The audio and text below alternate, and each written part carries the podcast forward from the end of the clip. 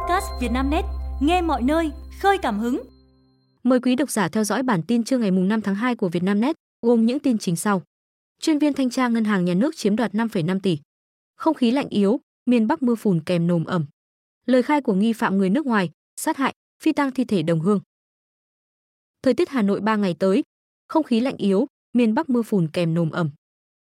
Theo Trung tâm Dự báo Khí tượng Thủy văn Quốc gia, không khí lạnh tăng cường yếu và lệch đông nhanh trong đêm 4 và sáng ngày mùng 5 tháng 2, khiến hiện tượng mưa nhỏ, mưa phùn vẫn xảy ra trên diện rộng. Trong 3 ngày tới, ngày 5 đến ngày mùng 7 tháng 2, thời tiết Hà Nội duy trì không khí lạnh cường độ yếu, khiến kiểu thời tiết nồm với mưa phùn và sương mù vào sáng sớm còn duy trì, độ ẩm còn ở ngưỡng cao nhưng mức độ nhẹ hơn tuần trước. Mức nhiệt từ hôm nay giảm nhẹ 2 đến 3 độ vào ban ngày so với hôm qua, ở mức 24 đến 25 độ, ban đêm cũng giảm, còn 19 đến 22 độ, sau đó hạ tiếp 1 đến 2 độ trong đêm ngày mùng 7 tháng 2. Các chuyên gia khí tượng dự báo, tình trạng mưa phùn, nồm ẩm ở miền Bắc khả năng kéo dài đến hết ngày mùng 7 tháng 2. Từ ngày mùng 8 tháng 2, tức 29 tháng Chạp, không khí lạnh được tăng cường mạnh, khiến nền nhiệt toàn miền giảm nhanh. Riêng thời tiết Hà Nội nhiều mây, mưa nhỏ vào đêm mùng 7 phần 2, gió chuyển hướng đông bắc mạnh cấp 2 đến 3. Trời rét, có nơi rét đậm vào các ngày 8 và 9 tháng 2, tức 30 Tết. Lịch nghỉ Tết Nguyên đán Giáp Thìn 2024. Ngày mùng 5 tháng 2, tức 26 tháng Chạp, nhiều người lao động ở các thành phố lớn đã sắp xếp công việc để về quê ăn Tết sớm. Cuối tuần qua, tình trạng ùn tắc do dòng người về quê đã xảy ra ở cửa ngõ Hà Nội, thành phố Hồ Chí Minh. Tuy nhiên, theo lịch nghỉ Tết Nguyên đán Giáp Thìn 2024 chính thức, công chức và người lao động có kỳ nghỉ Tết âm lịch dài 7 ngày, từ ngày 8 đến 14 tháng 2, thứ năm, ngày 29 tháng Chạp năm Quý Mão đến thứ tư, mùng 5 tháng Giêng năm Giáp Thìn. Kỳ nghỉ Tết này bao gồm 5 ngày nghỉ chính thức và 2 ngày nghỉ bù do trùng vào cuối tuần. Với khu vực các cơ quan nhà nước, Bộ Lao động, Thương binh và Xã hội lưu ý các đơn vị bố trí, sắp xếp các bộ phận làm việc hợp lý để giải quyết công việc liên tục, đảm bảo tốt công tác phục vụ tổ chức, nhân dân. Trường hợp đơn vị không nghỉ hàng tuần vào thứ bảy và chủ nhật thì căn cứ lịch nghỉ trên để bố trí cho người lao động nghỉ hợp lý, phù hợp thực tế đơn vị, đảm bảo số ngày nghỉ Tết theo đúng quy định. Với khu vực ngoài nhà nước, Bộ Lao động, Thương binh và Xã hội khuyến khích người sử dụng lao động áp dụng thời gian nghỉ Tết âm lịch như quy định với công chức, viên chức, đồng thời thông báo phương án nghỉ trước khi thực hiện ít nhất 30 ngày. Chuyên viên thanh tra giám sát ngân hàng nhà nước chiếm đoạt 5,5 tỷ đồng. Ngày 5 tháng 2, cơ quan cảnh sát điều tra công an thành phố Hồ Chí Minh đã ra quyết định khởi tố vụ án hình sự, khởi tố bị can và thi hành lệnh bắt bị can để tạm giam đối với Phạm Trọng Cường, 34 tuổi, ngụ quận Phú Nhuận, về tội lừa đảo chiếm đoạt tài sản và sử dụng con dấu, tài liệu giả của cơ quan, tổ chức. Cường là chuyên viên thanh tra giám sát ngân hàng nhà nước, chi nhánh thành phố Hồ Chí Minh. Cơ quan cảnh sát điều tra nhận đơn của ông VQM, 42 tuổi, quê Hà Nội, tố cáo Cường có hành vi chiếm đoạt 5,5 tỷ đồng thông qua hoạt động vay tài chính. Vào cuộc điều tra, công an xác định Cường có khoản vay tại ngân hàng Bản Việt đã quá hạn, không có tiền trả lãi và đồng thời vay nợ ngoài xã hội khoảng 4 đến 5 tỷ đồng. Do đó, Cường muốn thanh lý tài sản là nhà đất tại đường Phan Đăng Lưu, quận Phú Nhuận để trả nợ. Tuy nhiên, tài sản nhà đất này đang thế chấp tại ngân hàng Bản Việt. Cường đã nhờ người làm giả tài liệu là văn bản chấp thuận cho vay của Ngân hàng Nông nghiệp và Phát triển nông thôn Việt Nam, chi nhánh Tây Sài Gòn với nội dung ngân hàng đã đồng ý cho vay số tiền 9,3 tỷ đồng. Mục đích là Cường dùng văn bản này cung cấp cho các nhân, tổ chức khác để tạo lòng tin để vay tiền. Khi ông VQM, đại diện công ty cổ phần công nghệ tài chính vay online 247, liên hệ tìm hiểu, thì Cường nhờ người đóng giả nhân viên Agribank để giao tài liệu giả, là quyết định chấp thuận cho vay và cung cấp thông tin gian dối về dư nợ khoản vay tại ngân hàng Bản Việt. Do đó, ông M tin tưởng báo về công ty vay online 247 chuyển số tiền 5,5 tỷ đồng vào tài khoản của Cường để cho vay. Hiện cơ quan cảnh sát điều tra công an thành phố Hồ Chí Minh đang tiếp tục mở rộng điều tra. Hai cháu bé mất tích trên sông Lam đã tìm thấy một thi thể. Sáng nay, ngày 5 tháng 2, ông Nguyễn Hữu Thọ, Chủ tịch Ủy ban Nhân dân xã Hoa Sơn, huyện Anh Sơn, Nghệ An cho biết, lực lượng chức năng đã tìm thấy thi thể một cháu bé trên sông Lam. Thi thể cháu T5 vừa được tìm thấy vào khoảng 6 giờ sáng nay, ngày 5 tháng 2 trên sông Lam, đoạn chảy qua địa bàn thị trấn Anh Sơn, cách hiện trường xảy ra vụ việc khoảng gần 5 km, ông Nguyễn Hữu Thọ nói. Sau khi hoàn tất thủ tục, thi thể nạn nhân xấu số đã được bàn giao cho gia đình để tiến hành các thủ tục mai táng. Như tin đã đưa, vào trưa ngày 3 tháng 2, một nhóm gồm 5 học sinh ở xã Hoa rủ nhau đi tác cá, sau đó ra bờ sông Lam rửa tay chân. Tại đây, hai em TVHP, sinh năm 2014, và T5F, sinh năm 2013, học sinh trường tiểu học Hoa Sơn, không may bị rơi xuống vùng nước sâu, mất tích. Nhận được tin báo, chính quyền địa phương đã huy động các phương tiện cùng hàng trăm người tổ chức tìm kiếm. Các lực lượng chức năng vẫn nỗ lực tìm kiếm tung tích MTVHP đang mất tích. Lời khai của nghi phạm người nước ngoài sát hại, phi tang thi thể đồng hương. Ngày 5 tháng 2, cơ quan cảnh sát điều tra công an tỉnh Bình Thuận cho biết đang tạm giữ hình sự nghi phạm Nikiforov Roman, 40 tuổi, quốc tịch Nga, tạm trú thành phố Phan Thiết để tiếp tục điều tra liên quan vụ án sát hại đồng hương xảy ra tại phường Hàm Tiến, thành phố Phan Thiết. Nghi phạm Nikiforov Roman bị bắt giữ sau hơn 48 giờ gây án. Qua điều tra, cơ quan công an xác định nghi phạm và nạn nhân là đồng hương, từng ở chung phòng trọ, có mối quan hệ thân thiết với nhau. Theo lời khai ban đầu của nghi phạm, vào khuya ngày 30 tháng 1, tại phòng trọ trên địa bàn khu phố 1, phường Hàm Tiến, giữa nghi phạm và nạn nhân xảy ra mâu thuẫn trong việc thuê trọ, dẫn đến đánh nhau. Nghi phạm đã dùng búa tấn công, làm nạn nhân tử vong, sau đó dùng xe máy chở thi thể đi vứt xác phi tang và đem hung khí cất giấu. Qua kiểm tra phòng trọ nơi nạn nhân ở, lực lượng chức năng đã thu giữ nhiều dấu vết quan trọng. Sau khi bắt giữ nghi phạm, cơ quan điều tra đã thu giữ phương tiện dùng để chở thi thể nạn nhân đi phi tang và chiếc búa là hung khí gây án. Như tin đã đưa, trước đó vào chiều ngày 1 tháng 2, người dân phát hiện một thi thể nam giới được quấn nhiều lớp bằng tấm ga trải giường, chăn và phần dưới chân quấn bằng túi ni lông tại một bãi đất. Thay đổi chiến thuật, phim của anh Tú Diệu Nhi thu gần chục tỷ. Dù ngày 10 tháng 2 mới chính thức công chiếu rộng rãi, nhưng gặp lại chị bầu, phim do anh Tú và Diệu Nhi đóng chính, có doanh thu khả quan sau các suất chiếu sớm. Anh Tú Diệu Nhi lần đầu tiên kết hợp trên màn ảnh rộng trong phim gặp lại chị bầu do họ đóng chính. Đây là một trong bốn phim ra dạp Tết Giáp Thìn 2024, cùng nhắm vào mùng 1 Tết. Tuy nhiên, nhà sản xuất và phát hành quyết định thay đổi chiến thuật, đi trước một bước, khi đưa gặp lại chị bầu sớm hơn dự kiến, với các suất chiếu đặc biệt từ tối mùng 2 phần 2 và cả ngày 3 và 4 tháng 2, giúp phim tiếp cận sớm với khán giả và tranh thủ bán vé trước khi bước vào cuộc cạnh tranh doanh thu khốc liệt với Mai của Trấn Thành từ ngày mùng 10 tháng 2 tới. Theo Box Office Việt Nam, đơn vị thống kê doanh thu độc lập, gặp lại chị bầu đứng đầu phòng vé khi thu về sấp xỉ 9 tỷ đồng dịp cuối tuần qua, từ hơn 6.800 suất chiếu sớm, con số khả quan trong tuần thấp điểm của dạp chiếu, trước khi sẽ chính thức bùng nổ từ cuối tuần này với kỳ nghỉ Tết kéo dài. Sự xuất hiện của gặp lại chị bầu đã chấm dứt chuỗi 5 tuần liên tiếp, phim kinh dị quỷ cầu của Vân Dung Sương vương phòng vé. Phim bị đẩy xuống vị trí thứ hai, với doanh thu hơn 2 tỷ đồng dịp cuối tuần qua. Sau 7 tuần công chiếu, quỷ cầu hiện đã vượt mốc 105 tỷ đồng.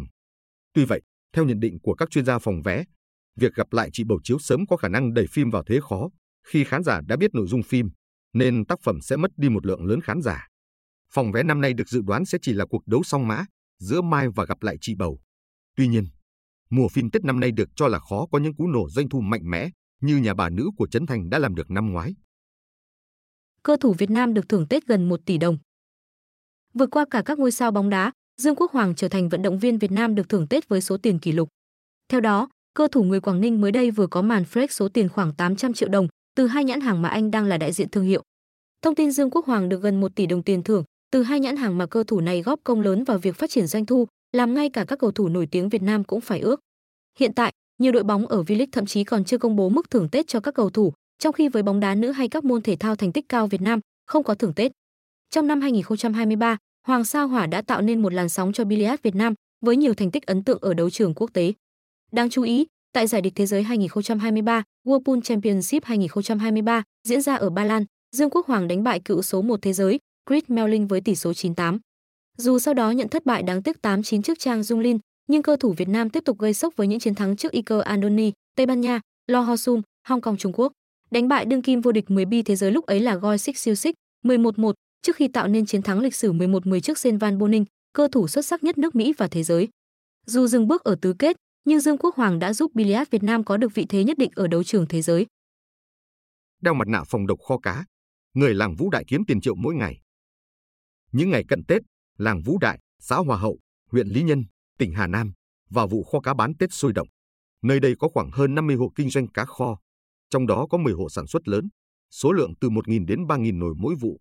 Trong làng, bầu không khí tất bật, từ xe chở cá, người bắn củi, đến những dãy cá kho với hàng chục người túc trực.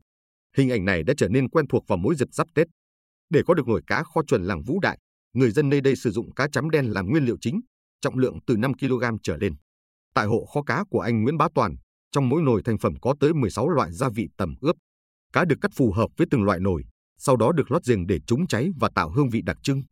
Không giống nhiều làng nghề truyền thống khác, dùng điện và ga làm chất đốt, người dân Vũ Đại vẫn dùng phương pháp truyền thống là đun củi nhán. Khói từ hàng dài bếp củi khiến người làm phải dùng mặt nạ phòng độc, kính bơi, kính chống giọt bắn để bảo hộ. Thời điểm này, cơ sở của anh Nguyễn Bá Toàn liên tục nhận số lượng lớn đơn hàng. Từ sau 23 tháng chạp, xưởng liên tục kho tới 400 nồi mỗi ngày. Từ nhiều tháng trước, anh Toàn đã mua tới 60 tấn củi dự trữ và nhập về gần một tấn cá chấm làm nguyên liệu. Mỗi mẻ cá kho được nấu trong vòng 12 tiếng. Người đun nấu liên tục kiểm tra để không cho lửa quá to, vừa đổ thêm nước và theo dõi. Nếu niêu nào bị nứt, họ phải nhanh chóng xử lý. Theo người dân nơi đây, cá kho Vũ Đại muốn ngon là phải đạt đến độ thịt chắc nhưng xương mềm. Để được như vậy phải đun bằng than hồng. Nhiệt độ duy trì trong nhiều giờ. Trong quá trình kho, cá liên tục được châm thêm nước. Những dãy bếp liên tục đỏ lửa xuyên đêm đến sáng. Sau khi thành phẩm được mang đi bảo quản, sẽ có mẻ mới được đưa vào nấu. Nam du khách tới Thái Lan giả vờ bị bắt cóc, lừa gia đình lấy tiền thác loạn. Theo trang ODT Central, Ian Robbie 48 tuổi, đến từ thành phố Portsmouth của Anh, đã tới thủ phủ tiệc tùng Pattaya của Thái Lan. Sau nhiều lần kéo dài kỳ nghỉ và yêu cầu gia đình ở Anh gửi thêm tiền, Ian rơi vào cảnh không còn tiền để mua rượu, ma túy và phục vụ các thú vui khác. Ian buộc phải đưa ra quyết định hoặc kết thúc kỳ nghỉ ở Thái Lan để trở về nhà, hoặc tìm cách kiếm thêm tiền. Do đó, Ian đã nhờ bạn đóng giả làm xã hội đen đeo mặt nạ và đánh đập mình để gửi ảnh cho gia đình với mục đích giả vờ bị bắt cóc, cùng yêu cầu đưa tiền chuộc. Khi nhận được bức ảnh Ian bị đánh đập thâm tím người, gia đình đã vô cùng hoảng loạn và báo với cảnh sát. Điều Ian không bao giờ ngờ tới là Interpol đã vào cuộc điều tra vụ bắt cóc. Tổ chức cảnh sát quốc tế nhanh chóng truy tìm Ian và phát hiện người đàn ông ở trong một khách sạn ở Pattaya. Khi lực lượng chức năng đột nhập vào phòng, họ phát hiện nạn nhân không bị trói, mà trong phòng là nhóm du khách đang say rượu, phê thuốc. Trong số này có cả những kẻ bị nghi là thủ phạm bắt cóc. Trung tá cảnh sát Sorasak Sencha chia sẻ, đối tượng trò chuyện qua e-message và FaceTime với người thân ở Anh. Anh ta gửi những bức ảnh mình bị tấn công và bị thương. Nhưng thực tế, bạn bè của anh ta đã đấm và để lại vết bầm tím trên mặt, sau đó anh ta gọi video cho gia đình qua FaceTime. Anh ta yêu cầu ba người bạn đóng giả làm những kẻ bắt cóc, đang giữ mình làm con tin. Anh ta bắt họ đeo mặt nạ trong video và hành động như những tên xã hội đen. Mỹ đánh phủ đầu tên lửa Houthi, Hamas từ chối thỏa thuận thả con tin Israel. Bộ Chỉ huy Trung tâm Mỹ, Mỹ CNTCOM, sáng ngày 5 tháng 2 cho biết, lực lượng này trong 24 giờ qua đã chặn đứng hai cuộc tập kích tên lửa trước khi nhóm vũ trang Houthi kịp thực hiện. Theo thông cáo được Mỹ CNTCOM đăng trên mạng xã hội X, động thái Mỹ đánh phủ đầu Houthi trước khi lực lượng này phóng tên lửa ra Biển Đỏ sẽ bảo vệ sự tự do hàng hải và khiến các vùng biển quốc tế an toàn hơn cho các tàu buôn và chiến hạm Mỹ. Vào 5 giờ 30 phút sáng ngày 4 tháng 2, các lực lượng của chúng tôi đã thực hiện một cuộc không kích mang tính chất tự vệ, nhằm vào một tên lửa hành trình phóng từ mặt đất của Houthi. Tới 10 giờ 30 phút cùng ngày, quân đội Mỹ đã tấn công vào 4 tên lửa hành trình chống hạm. Toàn bộ đều được chuẩn bị để phóng vào các tàu hoạt động trên Biển Đỏ, thông cáo viết. Hãng tin Al Jazeera nhận định, việc lực lượng vũ trang Houthi ở Yemen thực hiện các vụ tấn công tàu hàng với danh nghĩa, thể hiện sự đoàn kết với người dân giải Gaza, đang đối mặt với các cuộc bắn phá từ Israel trong những tháng gần đây đã khiến nhiều công ty vận tải biển phải điều chỉnh lại hướng di chuyển các tàu chở hàng của họ khỏi Biển Đỏ, nơi chiếm khoảng 15% lưu lượng vận tải biển trên toàn thế giới. Hamas dường như từ chối thỏa thuận thả con tin Israel. Truyền thông Israel đưa tin, phong trào Hamas đêm mùng 4 tháng 2, giờ theo Avi, dường như đã từ chối một thỏa thuận có nội dung liên quan tới việc nhóm này thả tự do cho các con tin Israel. Theo một số báo cáo được thời báo Israel trích dẫn, lãnh đạo Hamas Yahya Sinwar đã yêu cầu những đảm bảo về việc xung đột kết thúc và phía Israel phải rút quân trước khi phong trào này thả thêm bất kỳ con tin nào. Trong khi đó, nội các chiến tranh Israel tối mùng 4 tháng 2 cũng tổ chức cuộc họp với các vấn đề như lực lượng phòng vệ nước này, IDF, có nên quay trở lại việc chiến đấu toàn lực sau một thời gian tạm ngừng hay không. Bất kỳ thỏa thuận nào với Hamas phải kèm theo yêu cầu thả 132 con tin Israel đang bị giam giữ ở Gaza. Danh tính những công dân Palestine có thể được thả khỏi nhà tù của Israel theo khuôn khổ thỏa thuận. Chuyên gia Ukraine cảnh báo 350 xe tăng Nga sắp tiến về Kupiansk. Nhà khoa học chính trị Ukraine Vadim Karasev cho biết, quân đội Nga đang chuẩn bị mở một cuộc tấn công quy mô lớn vào các vị trí của Ukraine trên hướng Kupiansk. Theo Avia Pro, ông Karasev ước tính một số lượng đáng kể các đơn vị xe tăng của lực lượng vũ trang Nga đã tập trung ở khu vực Kupiansk và các quân đoàn tấn công đang được thành lập để tăng cường các hoạt động chiến đấu ở nhiều khu vực khác nhau của mặt trận. Những hoạt động chuẩn bị này cho thấy các hoạt động tấn công của Nga có thêm động lực. Nhà khoa học chính trị Ukraine nói, bây giờ, Nga mới chỉ bắt đầu cuộc tấn công. 350 xe tăng đã được tập hợp gần Kupiansk, các đơn vị và quân đoàn đã tập trung ở các khu vực khác nhau của mặt trận. Và họ sẽ tiến lên. Cuộc tấn công của họ vẫn chưa kết thúc, vẫn chưa hết động lực. Mọi chuyện chỉ mới bắt đầu. Ông Karasev nhấn mạnh, 2 đến 3 tháng tới sẽ rất quan trọng với Ukraine, cả về mặt chiến lược lẫn quân sự, chính trị, do tình hình khó khăn ở mặt trận và tình trạng ngày càng xấu đi của nền kinh tế nước này. Chuyên gia này chỉ ra rằng, sự hỗ trợ hạn chế từ bên ngoài và việc Mỹ không chắc chắn giúp đỡ sẽ càng làm tình hình mà Ukraine phải đối mặt thêm phức tạp. Trong bối cảnh chiến sự tiếp diễn, các lực lượng vũ trang Ukraine sẽ gặp rất nhiều khó khăn. Quý độc giả vừa nghe bản tin podcast thời sự tổng hợp trưa ngày 5 tháng 2 của Vietnamnet, được thể hiện qua giọng đọc AI của VB. Bản tin được phát sóng hàng ngày lúc 12 giờ trưa. Mời quý vị và các bạn chú ý theo dõi.